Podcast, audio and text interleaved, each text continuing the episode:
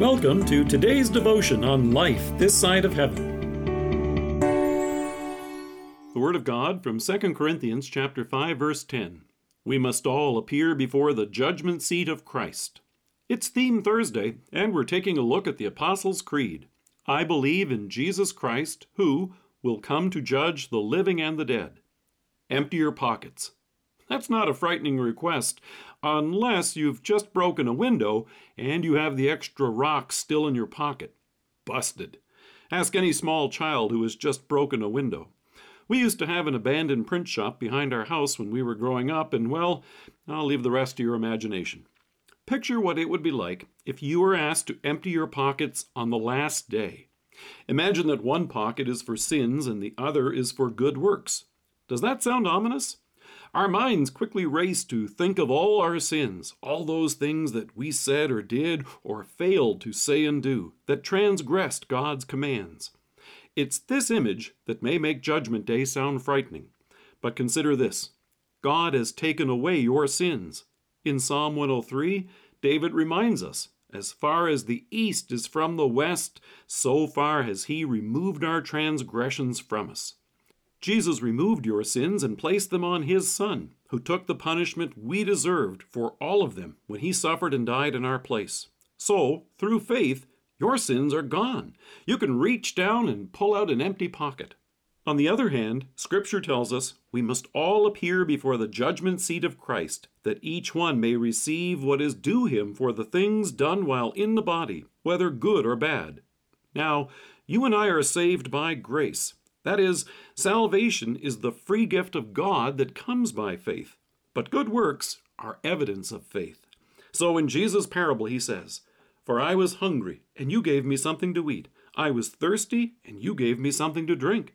I was a stranger, and you invited me in. I needed clothes, and you clothed me. I was sick, and you looked after me. I was in prison, and you came to visit me. Now, you may be thinking, oh no, I'm not going to turn out a pocket with very many good works. But what a surprise awaits you as you turn out that pocket.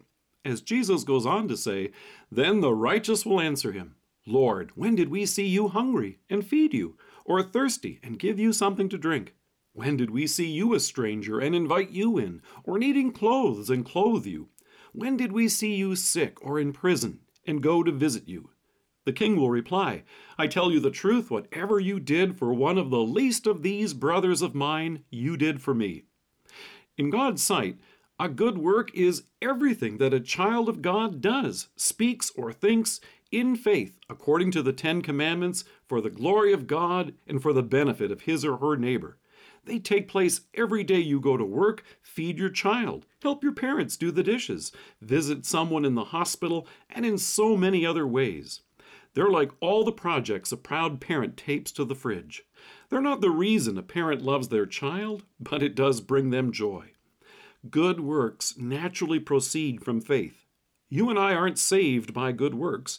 They merely point to the presence of faith. And it's faith which lays hold of the forgiveness we have in our Savior, who has redeemed us with His perfect life in our place and His sacrifice for us on the cross.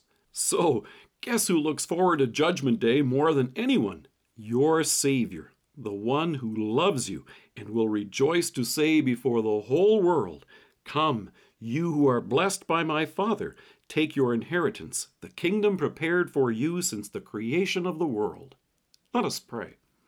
Precious Savior, thank you that I may look forward to hearing these words when I stand before you. Amen. Thank you for joining us. If you're listening to us by podcast or on Alexa, we invite you to browse the resources that are available on our site at lifethissideofheaven.org. God bless you and have a great day.